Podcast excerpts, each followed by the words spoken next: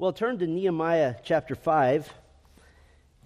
While you're finding Nehemiah 5, let me ask you a question to kind of get our minds going. And the question is how does God fund his kingdom program? How does he pay for it? We could go all the way back to the Garden of Eden, his kingdom program, the need for redemption goes all the way back to Adam and Eve. Adam and Eve had need of temporary atonement. Permanent atonement is provided for only by Christ, but they had need of temporary atonement because God had told them that if they sin, if they break his one law that they gave him, they would surely die. They didn't drop dead. And the reason is that God provided temporary atonement. He provided that in the form of animal sacrifice. He provided blood and he clothed them because their own nakedness was known to them because of their sin now. And so, from the very beginning, God funded his own kingdom program, even going all the way back to the Garden of Eden. But how does God fund his kingdom program? Well, there's, there's several ways. Sometimes he funds his, his kingdom program miraculously. He miraculously gave the Egyptians a sudden desire to give the Israelites all their wealth right before the Israelites escaped from Egypt. That's a, that's a miracle. It's a miracle that uh, some children have said they want to try to replicate, going door to door. But that was, that was a miraculous funding. At other times, he funds his kingdom program providentially. Abraham, Isaac, and Jacob were blessed by God with tremendous wealth because they were God's avenue to begin an entirely new nation, a, chosen nation.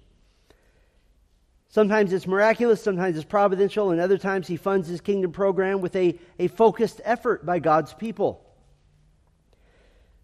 For example, God had given Israel the wealth of Egypt, and he instructed them now to fund the construction of the tabernacle early on in their time in the wilderness. That was a focused effort. The Apostle Paul unashamedly asked the Corinthian church and other churches for generous donations to help with his Jerusalem church fund. That was a focused effort. So sometimes it's miraculous, sometimes it's providential, sometimes there's a focused effort. I think it's safe to say, both from looking at Scripture and from our day to day experience, that most of the time God funds his kingdom program simply through the sacrificial faithfulness of his people the day to day, week to week faithfulness of those that belong to Him.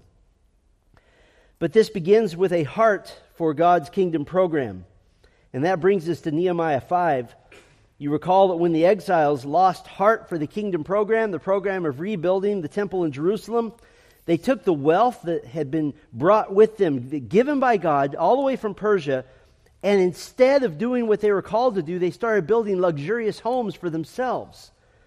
And there's nothing wrong with having a nice house, but they did this instead of pursuing God's priority, which at the time was rebuilding the temple. They, they diverted those funds away. And you recall what God did when their hearts turned away, as evidenced by their wallets turning away? Haggai chapter 1 records God telling the people that this is why over time their crops were thin and bare, and they began to suffer from poverty, and they couldn't even clothe themselves. They had these, these giant, nice houses, but they couldn't eat and they didn't have enough clothes. Why? God tells them because they disregarded his kingdom program. Well, now, Nehemiah 5 brings us to a crisis point in the kingdom program. In this phase of the program, this is the one in which God has brought exiles back from Babylonian captivity under the rule of Persia. And now the, the next generation after them are expected to continue this work of reestablishing Israel as a nation. So the exiles have been rebuilding the wall of Jerusalem. That's the stage we're at right now. And they accomplished the first phase. The first phase is recorded in chapter 4, verse 6. So we built the wall, and the whole wall was joined together to half its height, and the people had a heart to work. And then we record the finishing of the wall in chapter 6, verse 15. So the wall was finished on the 25th day of the month, Elul, in 52 days. Now, it seems best to view Nehemiah chapter 5 as happening sometime between those two times. The timing isn't really the important issue, though. What's at stake here is the funding of God's kingdom program. Because the Jews have come to a financial crisis of epic proportions, uh, of disastrous proportions. So here's what's happening Nehemiah is back in Judea as the governor, representing the Persian king, and he is here on his first governorship, which would last 12 years. He would be uh, going back to, to uh, Persia for a while, and then he would come back for a second term. That 12 years length of time is referenced later in our text here in chapter 14, or verse 14, rather.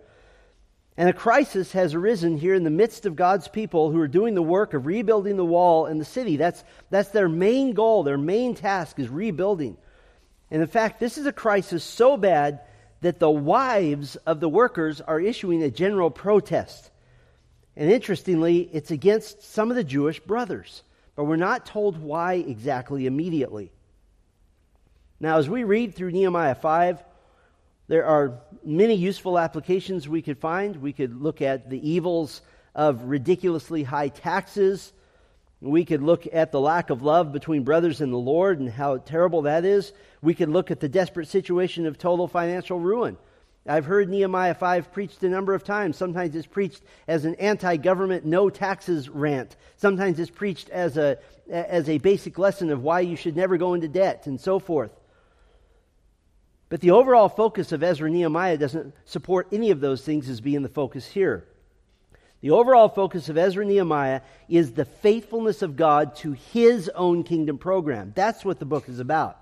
And so, in reality, while all those issues that we'll see in the text are very real and they need to be dealt with on their own terms, they also actually serve as distractions to the people. They, it's getting them off focus, off the real purpose the reason they're there in the first place is the offspring, the descendants of the returned exiles, and that is to rebuild Jerusalem, to rebuild the nation of Israel. That's the point in God's kingdom program we're at, and they were called to make that happen, to be faithful.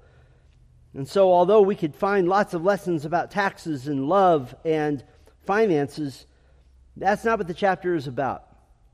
I'm going to keep the overall focus of this message on the bigger picture the furtherance of God's kingdom.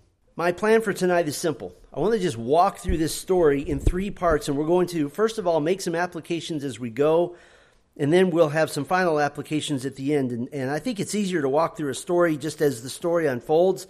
So, three parts to this story. First of all, the situation. Second, the confrontation. And third, the illustration. The situation, the confrontation, and the illustration.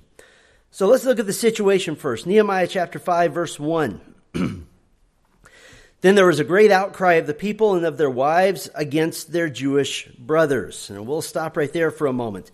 Something was happening between the Jews, some of the Jews at least, who were all supposed to be there for the same purpose. They were supposed to all be on the same team. And it was so bad that the wives of the workmen gave this, quote, great outcry now, a good wife generally lets her husband fight his own battles, as she should. But when, for example, a group of wives all show up to a church meeting to lodge a complaint, that gets everyone's attention. And this got Nehemiah's attention as the governor. Verse 2 Now there were those who were saying, We with our sons and our daughters are many, therefore let us get grain that we may eat and live. While doing the Lord's work, the, the workmen's families, those who did not own land themselves, they were the hard laborers of the crew. They were having trouble even eating.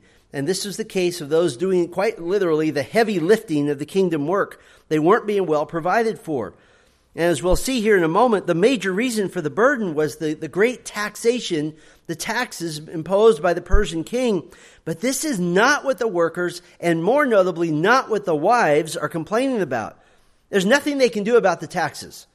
That, that's going to be there. What they're complaining about is the fact that, listen carefully, their poverty is needless. It's unnecessary. It could have been avoided. That'll be made plain here shortly. Verses 3 and 4. There were others who were saying, We are mortgaging our fields, our vineyards, and our houses that we might get grain because of the famine. Not only are the non landowners barely making it, the landowners, what we might call in our culture the middle class, they're in serious financial trouble. They're going into impossible debt in order to pay taxes during the time of famine, which is usually caused by drought. They, they don't have any resources, and the taxes aren't letting up. And so what's happening here? Well, they're, they're having to borrow money and they're, they're having to mortgage everything they own. Their, their living is being threatened. They're going into debt that would be impossible to pay back. And in fact, in this time in the ancient Near East, these workers, these families, the landowners and their families, they were having to resort not only to putting up their property as collateral on unpayable loans, but also having to put up children and family members as collateral. Verse 5 But now our flesh is like the flesh of our brothers, our children like their children. Yet behold, we are forcing our sons and our daughters to be slaves, and some of our daughters are forced into subjugation, and we have no power in our hands to help, and our fields and vineyards belong to others.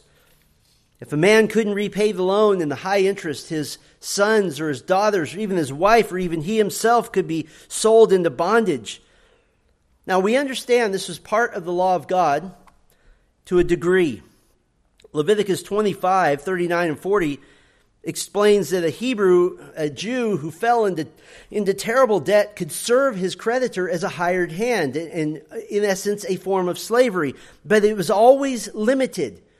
Deuteronomy chapter 15 says that he was always to be released after seven years at the most. What does that mean? It means that there was no debt that was unpayable. Every debt could be paid off in six years at the most. And so there was not to be a hopeless situation. But this situation here, described in Nehemiah 5, is going to cause total ruin, the loss of a man's property, his living, his home, even, even his family. And this would be devastating to the nation. Now, the tax burden was quite a challenge. The increasingly high taxes were paid in silver and in gold coins. Citizens of the empire, the Persian Empire, and Judea was just one of many, many provinces. The citizens of the empire were having to mortgage fields and orchards to, to get these silver and gold coins to pay the taxes. And what happened is, is because more taxes were being paid in these silver and gold coins than silver and gold coins were actually being produced by the national treasury, fewer and fewer coins were actually in circulation. And if you know anything about economics, what happens then? You have huge inflation it became more and more difficult for the landowner who had borrowed against his property to redeem it. In other words, if his property, just to make this simple, was worth $100 and he mortgaged it and got $100, but inflation makes it worth $10,000, he can never repay that debt. And he would have to repay the inflated version of the price, not the original mortgage price. And so it just created a, a, a total calamity. Landowners lost property. They became hired laborers. They became slaves. And in this culture, they had often lost children to slavery as well. History tells us that in Egypt, for example, during this time of Persian control, families were fleeing their own farms. They were running to larger cities in Egypt to try to hide out, to just hide out in, in, the, in the town and, and just meld into the background. But the government would send officers to arrest them and bring them back to their farms and force them to work it so that they would pay their taxes. This is the very definition of totalitarianism. And what was it all for? The taxes in and of themselves are not evil, they're not wrong. But the way they were used was unhelpful. A big part of the problem was that the Persian Empire didn't necessarily invest that money back in the areas that paid the money. They didn't invest in what our time we would call an infrastructure, for example. Instead, almost all the revenues that were taken as gold and silver coins were melted down into bars and stored, just simply to increase the riches of the empire without actually using it. When Alexander the Great invaded the Persian city of Susa, in that city alone, he found in a storage area 270, you ready for this? Tons of gold. That's the equivalent today of $15 trillion in gold and 1,200 tons of silver stored all in bars, all while people across the empire were struggling to survive. Sounds like we're describing 2022, doesn't it? Well, now all these Jews described in verses 2 through 5, they're living sacrificially for the sake of the kingdom work on the wall, on the city of Jerusalem but they're being forced into debilitating poverty.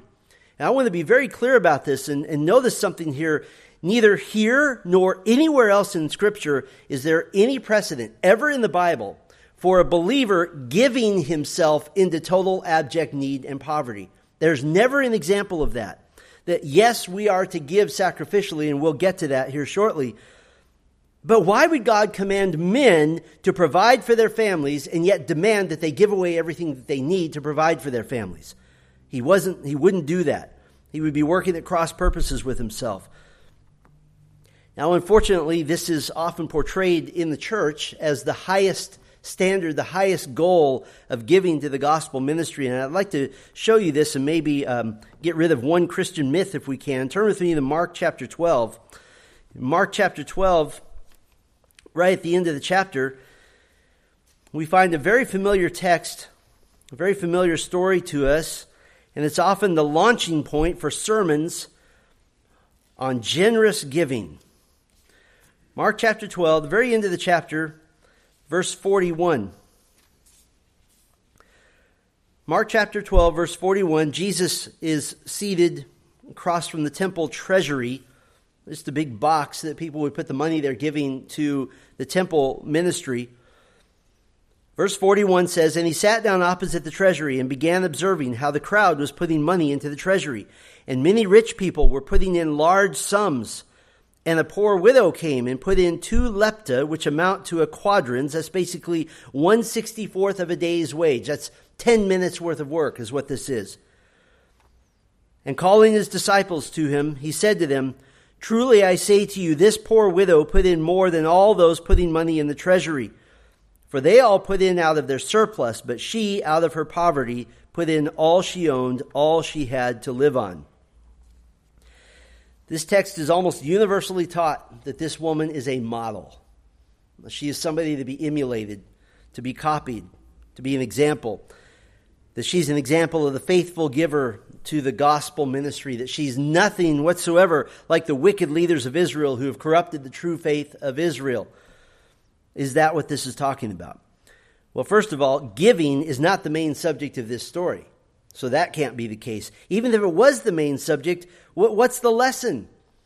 Well, there's countless varieties of applications put forward in the past centuries, and some of them are so much a part of Christian teaching that they're now accepted as, as gospel truth. That if you ask the average Christian, what is the story of the, the widow's mite, the widow's coin, what is that about? Well, it's about generous giving. That's become so much a part of our culture that, that we've forgotten to actually question what the text says.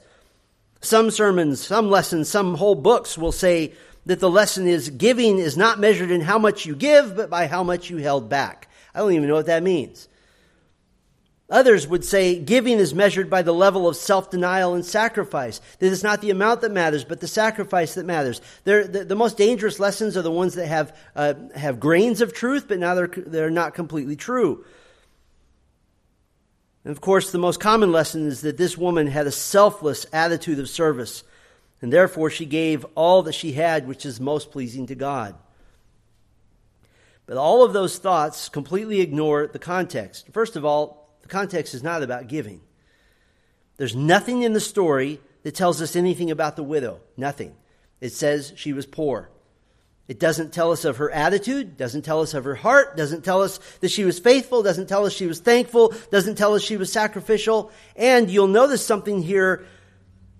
Jesus leaves something out, and the silence screams at us. What did he leave out? He left out any command to act like her.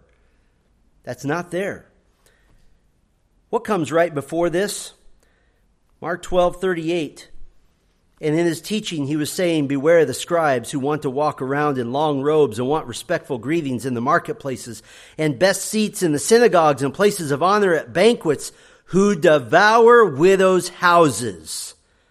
And for appearance's sake offer long prayers. These will receive greater condemnation. Jesus is warning of the religious leaders who are using their position to get rich. They're devouring widows' houses. How? By, by telling them that they need to give all they possibly can in order to please the Lord. Do we see that happening today? We see that happening in the prosperity gospel, and we see it happen in Roman Catholicism. It happens all the time. Why, why is the Roman Catholic religion so well funded? Because people give out of guilt. and give out of a desire to, to please God, make God happy with them. This is what started the Great Reformation, by the way, was exposing the fact that the church, so to speak, was selling indulgences so that they could pay for the remodeling of the Sistine Chapel. Selling salvation for family, selling salvation for friends. What were they doing? They were devouring widows' houses. That's what comes right before. What comes right after it? Chapter 13, verse 1 And as he was going out of the temple, one of his disciples said to him, Teacher, behold, what wonderful stones and what wonderful buildings. And Jesus said to him, Do you see these great buildings? Not one stone will be left upon another which will not be torn down.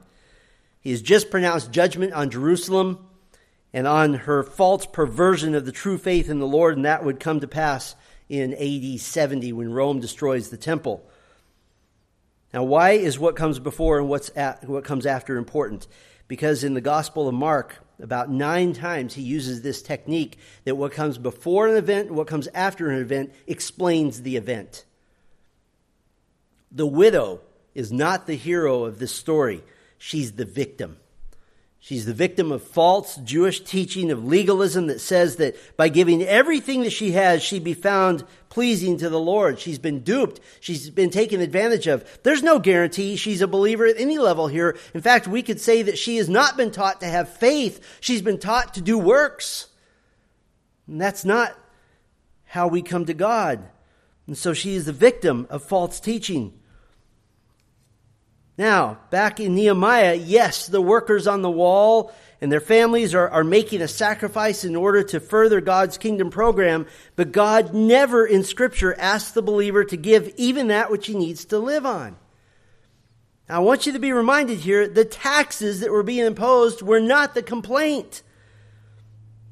The, the rich were getting richer and the poor were getting poorer. That's the complaint. Why was this happening? Remember, the complaint was against the fellow Jews, those who were also in Israel, supposedly with the singular, unified, joined purpose of forwarding God's kingdom program, rebuilding the nation. That's the situation. Here's the confrontation. Turn back to Nehemiah chapter 5.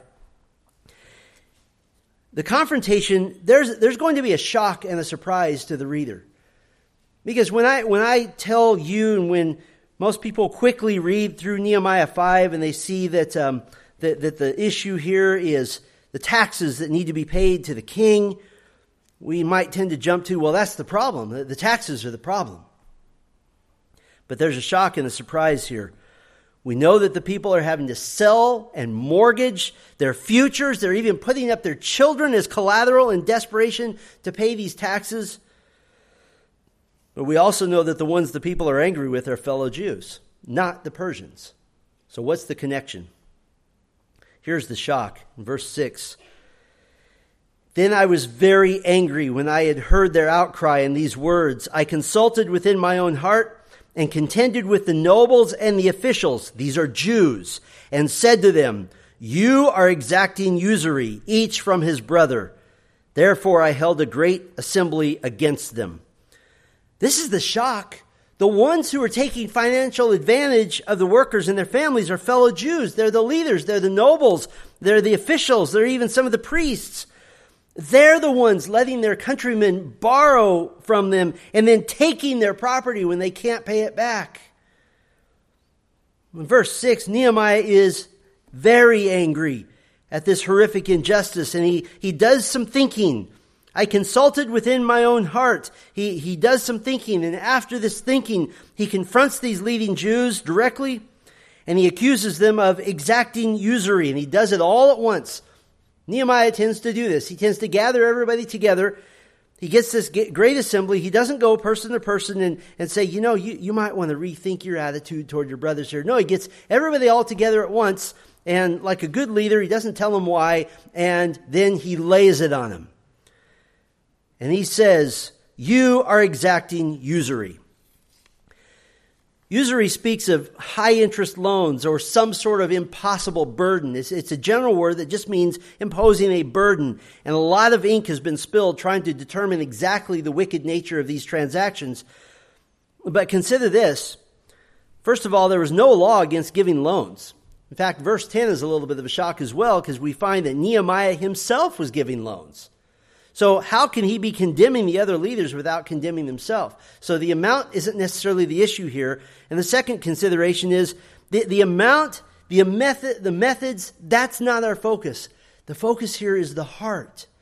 And the heart is about the mission of God. What was happening here? What was so angering to Nehemiah? The wealthiest among the people of God were treating the poorest if they, as if they were strictly in a business relationship. That's how they treated them. They were essentially acting like pawnbrokers.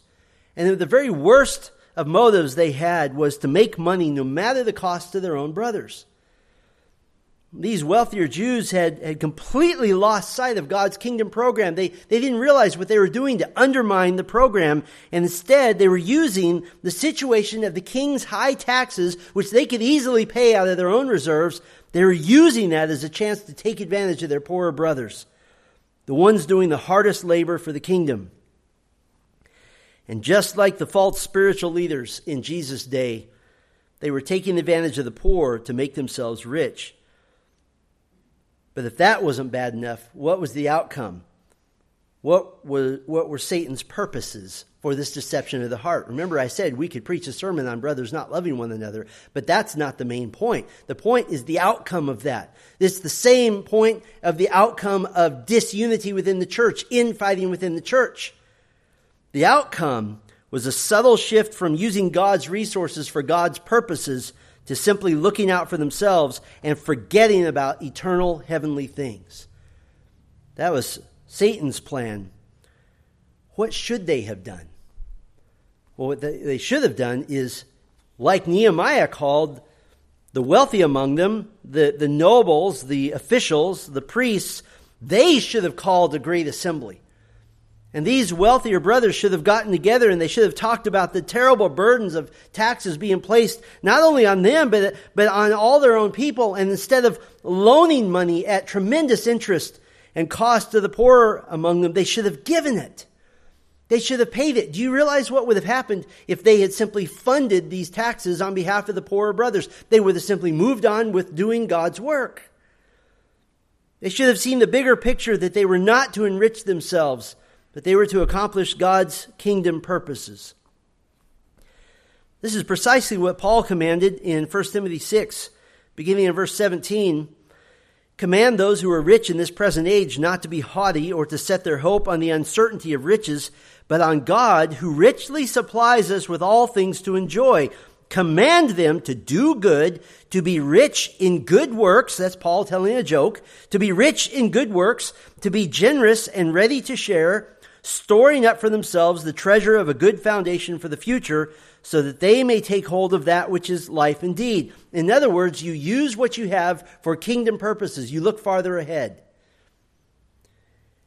And now we get to what is undoubtedly a summarized version of Nehemiah's sermon in his confrontation to the wealthy. Verse 8 I said to them, We, according to our ability, have bought back our Jewish brothers who were sold to the nations. And now would you also sell your brothers that they may be sold to us? Then they were silent and could not find a word to say. And I said, The thing which you are doing is not good. Should you not walk in the fear of our God because of the reproach of the nations, our enemies? And likewise, I, my brothers, and my young men are lending them money and grain. Please let us forsake this usury. Please Give back to them this very day their fields, their vineyards, their olive groves, and their houses. Also, the hundredth part of the money and of the grain, that's a tax. The new wine and the oil that you are exacting from them, it's interest rather. And so he says, Give it all back. Start fresh. Boy, this is like a how to preach a direct sermon on giving lesson right here. First of all, he bluntly confronts their sin. He doesn't work his way around it. He just says, You're mistreating your brothers. You're doing that which is wrong. In verse 8, he points out an irony. God is freeing his people. He's bringing them back from exile, and you're just enslaving them again. And third, he confronts them that they're not thinking about what God thinks of this. They're not fearing God. And they're making the name of the Lord a stink to the nations around them because God's people are eating each other alive. This is the worst thing, for example, that the church can do when the church can't get along with itself, when, when, when news of, an, of, a, of a church split and a, a church argument within even one local church reaches the community. It just causes a stink. And people say, Why would I follow a Christ who can't even change the lives of the people who say they follow him? And finally, in verse 10, Nehemiah had been loaning also, but he was unaware of the burden that it was placing, so he graciously lumps himself in with the others and he said, Let us forsake this usury. He's not admitting personal guilt, he's simply setting a personal example. And look what he asks of them start everyone over, give everything back that you have in pledge for these loans. Just give it back. Do you realize that was what was to be normal in the Israelite society? That nobody was to be saddled with debt for a lifetime, that everything reset every seven years. Can you imagine that in, in, our culture? That all your financial woes get reset every seven years. And this is right in line with the abundant teaching of the book of Proverbs. Proverbs 14 21.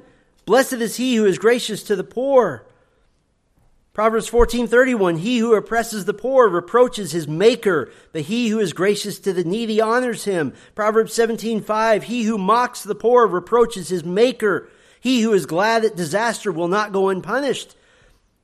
Proverbs 19:17 He who is gracious to a poor man lends to Yahweh, lends to God. That's how good it is to be gracious to the poor, and he will repay him for his bountiful deed. Proverbs 21:13 He who shuts his ear to the outcry of the poor will himself also call and not be answered. 22:9 He who is generous will be blessed, for he who gives from his food to the poor. Proverbs 22:16 He who oppresses the poor to make more for himself or gives to the rich will only come to lack. Why do people give to the rich? So that they'll get a favor in return later, right? Proverbs 28 8, he who increases his wealth by interest and usury gathers it for him who is gracious to the lowly. What does that mean? It means that if somebody is wicked with their money, that they'll, they'll accumulate all of this, and at some point, God will say, Thank you very much, and give that to somebody who didn't do that. That is the transferring of the wealth of the unrighteous to the righteous. Proverbs 28 27, he who gives to the poor will never want, but he who shuts his eyes will have many curses. So Nehemiah is standing on good, solid Mosaic covenant ground here, that this is how they were to live. And how did the nobles and officials respond to Nehemiah's confrontation? It does a preacher good to see a humble response from the people of God because they respond with total obedience. Verse 12 Then they said, We will give it back and will require nothing from them. We will do exactly as you were saying. So I called the priests and made them swear that they would do according to this word. But just in case Nehemiah hadn't made his point clear, he didn't close in prayer and dismiss the, the, the crowd here. He pronounces, what an end to a sermon, he pronounces an imprecatory curse on anyone who doesn't follow through on what they just committed to. Verse 13 I also shook out the front of my garment and said, Thus may God shake out every man from his house and from his possessions who does not establish this word. Even thus may he be shaken out and emptied. And all the assembly said, Amen. And they praised Yahweh. Then the people did according to this word. And look where their focus has been restored. Do you realize what these wealthy people have just done? They've just given away a fortune. And yet, what is the result? They praised Yahweh. You cannot put a price tag on being right before God. There, there's no amount of money that's worth being wrong in God's sight. And I think, in a sense, they were reminded of Psalm 24 1 that the earth is Yahweh's as well as its fullness, the world and those who dwell in it, that nothing that they had actually belonged to them. All believers in God are simply funnels of God's resources. He owns it all. We read this morning in Psalm 119 that we are slaves of God. We're slaves of righteousness. What does a slave own? Nothing. We're funnels of God's resources. And now they're back on track. Now they're reminded that their means and their wealth was for kingdom work. I've noticed in my years as a pastor that often the most faithful givers in the church are not always the ones who make the most money, but they are the ones who believe most in the kingdom work of the gospel. That's the correlation because giving is about the heart. And I have noticed at times that those with the ability to give the most can fall for the spiritual trap of believing their own legend that they're important and that at times they are the least faithful to give the attitude is, and this is not me making this up, these are words that have been spoken to me. As soon as my kids' college fund is completely funded, as soon as my, my car fund is done, as soon as my retirement is set, as soon as my house is paid off, as soon as all my financial goals are set, then I will ga- graciously give whatever is left over to the Lord. That's exactly the opposite of the scriptural pattern of giving, isn't it? The Lord gets what's His first. And the net result is that those with less end up taking on more of the burden in the progress of God's kingdom program. Let me give you two direct applications to this confrontation Nehemiah's mince no words sermon. He certainly wasn't trying to gain church members here at all. Two direct applications. First of all, in a few weeks, I'm going to spend a Sunday morning message, and I'm going to talk to you on the subject of a church that lives by faith. Historically, Grace Bible Church has demonstrated herself to be a church that lives by faith. And some of you know this history, but we could, we could trace our history over the past decade at least of living by faith.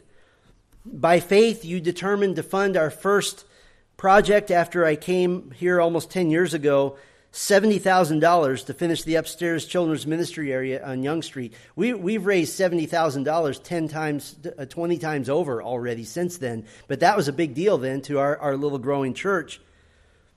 By faith, you determined to bring on Pastor Darren, our music worship pastor in the United States. The average church that's growing waits until its fifth hire to hire a music worship pastor. We determined to make him second because music worship is all important, right? And you did that by faith. By faith, you determined to bring on a student ministries pastor. By faith, you determined to bring on our tremendous outreach tool, that is our director of all things media, James Oweiler, because he reaches more people every Sunday than I ever will, just by pushing buttons. By faith, you determined to trust the Lord to give us our own facility. Just this morning, Darren and I were standing here before the morning service, just looking around, going, Look what God did. With, with our paltry little church, look what God did, because it was by faith. I have a giant list of all the by faith things that you've done as a church, a Bible conference, an amazing children's ministry, four to five times the number of leaders, elders, deacons, and staff than we had 10 years ago. We, we have doubled and quadrupled that. And I want you to know something. I, I have the privilege of sitting with our elders and speaking with them. Your elders are men of faith. And they are men who are more concerned with pleasing the Lord and doing the work of the ministry and less concerned with playing it safe and hedging their bets. Just this morning, we announced Alex Barrientos coming on as our pastor over Spanish ministry. That's not because we're sitting on so much money that we're just trying to figure out what to do with it. No, it means that God blesses a church that gives to the gospel and works for the gospel and lives by faith. I worked with a church once where they were literally starving their pastor and his family. And I found out they had $5 million in the bank. They were saving it for a rainy day. And I told them, the rainy day's here. It's, it's here at the moment because they became more interested in protecting the institution of the church rather than doing the work that God sent the church to do. Let me give you a second application. I meant to mention this a couple of Sundays ago, and it's been some time since we've mentioned it. I feel badly about that, but I'll mention it now. A number of years ago, a tradition began at Grace Bible Church, which we realized we haven't even brought up in quite some time, and that was the tradition that, that many of you give to our benevolence fund on Communion Sundays.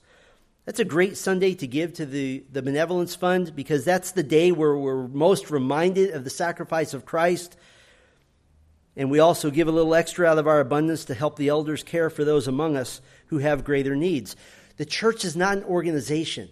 The church is not an institution. The church is a community. And we are to be a community together, and our benevolence fund is one of the ways we act like that community. And so when we're taking care of each other, then we don't have tons of church members worried about basics of life so that we can move forward in the ministry together. And so I would remind you of that. Communion Sunday is a great day to give a little extra to the benevolence fund, and the elders have an entire system by which we kind of screen uh, those needs and so forth. And when, when, like the repentant Jews we read about here, when we're pooling our resources to the very best of our ability, taking care of one another, being reasonable, doing great things by faith together, what is the result? Verse 13, and they praised Yahweh. It results in worship. It results in God being honored, God being glorified, God being exalted. That's the situation, that's the confrontation. Let's look just briefly at the illustration. The illustration is Nehemiah himself. He's the governor of Judea, and as such, he's very well provided for. But he sets himself up as an illustration. He shows the wealthier Jews what it looks like to think less about your own provision and to think more about God's kingdom program.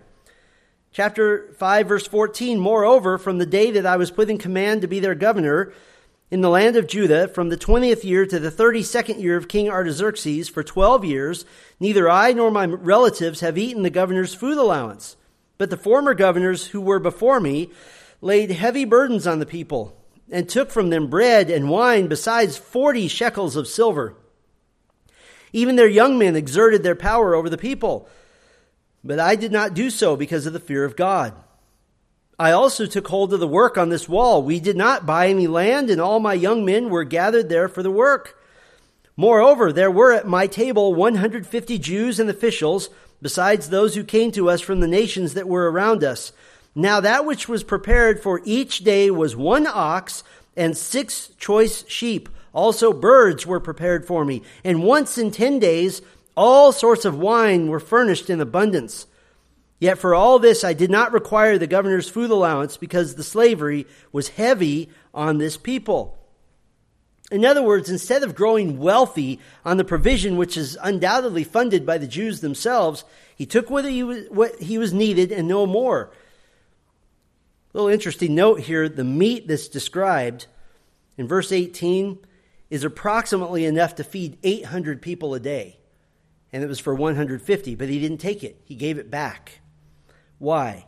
He didn't want to be a burden. He didn't want God's kingdom program to go on the, the back burner. He wanted God's kingdom program to be at the forefront. Now, this obviously doesn't cancel or mitigate the right duty of God's people to generously supply her shepherds. 1 Timothy 5, 1 Corinthians 9 speaks of this. But I can almost guarantee you this about Nehemiah chapter 5, verses 14 through 18. I would bet everything I own that no prosperity gospel preacher has ever preached this text one time. Only receiving what's needed and not growing extremely wealthy off the backs of his own people I think in the list of top 10 Bible texts to avoid in the Prosperity Gospel Preachers and Cheaters manual, I would imagine Nehemiah 5 is at the top of the never preach this list.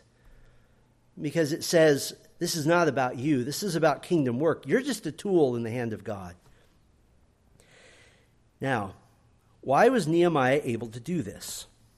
Why was he able to say, I'm not going to receive this massive amount of wealth coming at me. I'll, I'll, take what I need, but I'm not going to get wealthy. He was able to do this because he wasn't living for the moment, he was living for a future kingdom. Look at Nehemiah 5, verse 19, last verse of the chapter. Remember me, O my God, for good, according to all that I have done for this people. The chapter ends in a prayer with him asking God to remember him. And the implications of this prayer are profound. And if I might say so, the implications of this prayer are premillennial. In other words, his prayer reveals a belief that what's happening in this time is not the ultimate fulfillment of the plan of God for Israel. Let me show you why this is premillennial. First of all, this is Nehemiah asking to be remembered, meaning in context to remember him for what he gave up. He believes there's a future time where this will be returned to him. That the book of Proverbs that says that when you give to the poor, when you lend to Yahweh, he will return that to you with interest. He expects the coming kingdom of God to be a material kingdom with real stuff in it. The second reason this is premillennial in nature, it shows that Nehemiah believes that what's happening right then with the rebuilding of the wall, the rebuilding of the city, this is not the final step in God's kingdom program. This is just one of the steps. There's a future time coming, a time of reward, a time of glory. And in fact, his belief in this future time becomes very obvious at the end of the book. Flip over a couple pages just briefly to chapter 13 and look how obvious his belief in the future time becomes. Nehemiah 13, verse 14. And see if this doesn't sound familiar. Nehemiah 13, verse 14. Remember me for this, O my God, and do not blot out my loving kindness, which I have shown for the house of my God and its responsibilities. In other words, reward me at a future time. Remember me. Look at verse 22 of chapter 13. Verse 22, and I said to the Levites that they should cleanse themselves and come as gatekeepers to keep the Sabbath day holy. For this also, remember me, O my God, and have compassion on me according to the greatness of your loving kindness. Verse 29, remember them, O my God, because they have defiled the priesthood and the covenant of the priesthood and the Levites. In other words, judge the wicked at a later time. And verse 31, the whole book ends Remember me, O my God, for good. He believes in the future time. That's why he is able to be sacrificial in the moment. There's a third reason this is downright premillennial. He shows that he believes in individual rewards for individual acts of faithfulness. That yes, the people of God work together as a team, that's our job, but the individuals are rewarded for individual faithfulness in his remember me prayers, he's asking God to remember his deeds of faithfulness, not as a way of gaining spiritual salvation, but deeds which demonstrated the reality of his salvation, that he did indeed fear Yahweh. So, through Nehemiah's leadership and through his confrontation, God expected the individual generosity of particularly the nobles, the officials, the priests of the Jews. He expected that to win the day. And not only were the non landowners and the landowners being ruined by the greed and the selfishness of the nobles, but more concerning God's program of, of rebuilding Jerusalem, it was being hampered, it was being harmed, it was being held back.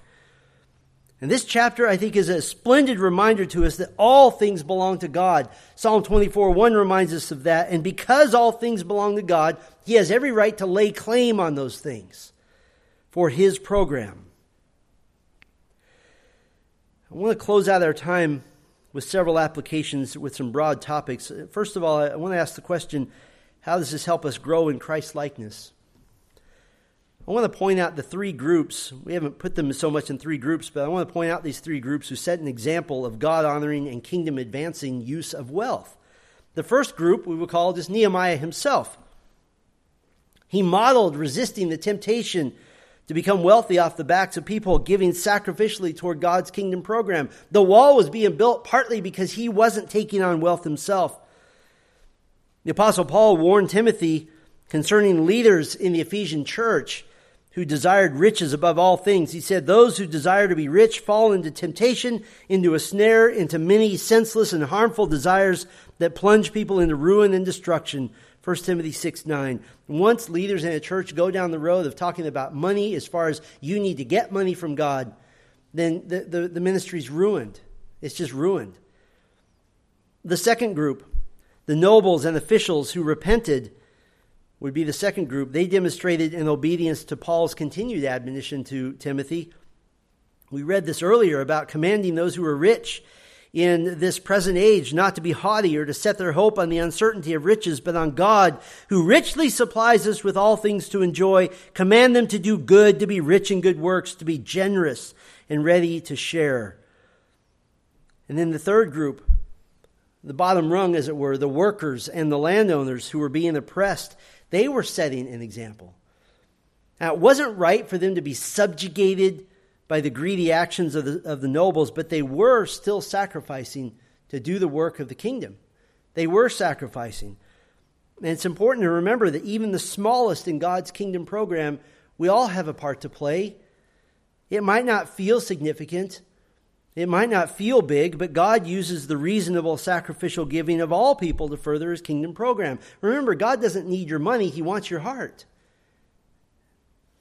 And the promise that God gave to the sacrificially giving Philippian believers holds true for all Christians who give joyfully. Philippians 4:19 My God will supply every need of yours according to his riches and glory in Christ Jesus. That's not a generalized promise for God to give Christians money. That's a generalized promise for God to provide for those who gave first. We always want to find the road to the cross. How does this chapter lead us to the cross of Christ?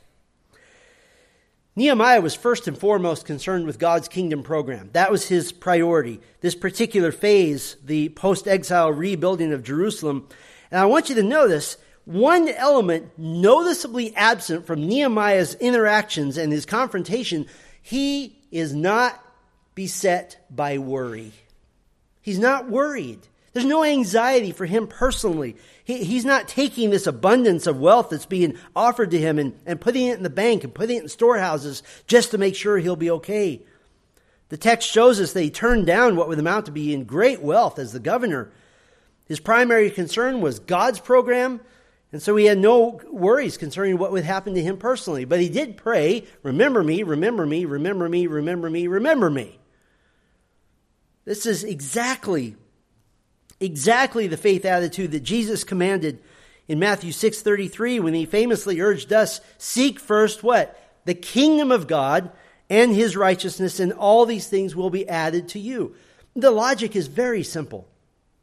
That if your life is about pursuing the things of the kingdom, God will fund that. He will fund you, and according to 2 Corinthians 8 and 9, He will also fund your ability to fund kingdom work. Now, why can you have that level of assurance of provision? Well, it's sort of an argument from the lesser to the greater. What do we mean by that? You can be certain that God will provide for little things like food and water and shelter.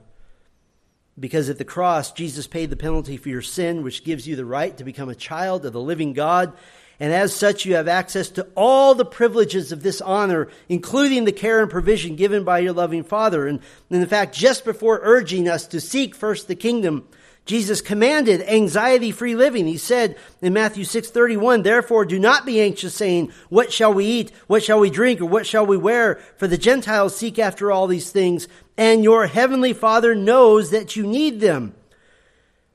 In other words, if God has guaranteed provision of forgiveness, guaranteed provision of eternal life, guaranteed provision of the sonship and the daughtership, as it were, with God, guaranteed provision of an eternity of glory with Him, guaranteed all of these things, what Ephesians 1 calls these blessings in the heavenly places in Christ. Why would we ever say, oh no, we might not have enough on this earth? You see how that becomes silly?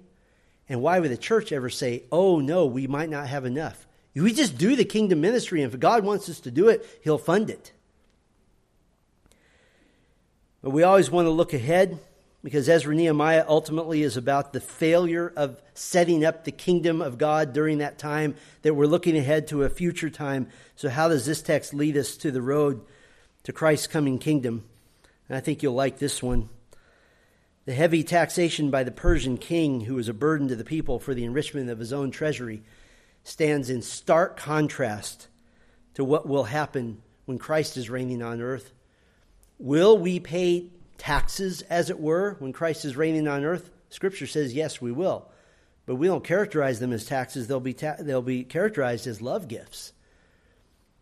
Zechariah 14 beginning in verse 16, describes the nations of the earth who are now under Christ's millennial reign, coming annually to Jerusalem, Zechariah 14, 17, to worship the king. A few verses earlier, in verse 14, we see that the wealth from the nations is going to be collected in great abundance, and it's reasonable to assume that these annual visits include the giving of gifts and treasures to the king.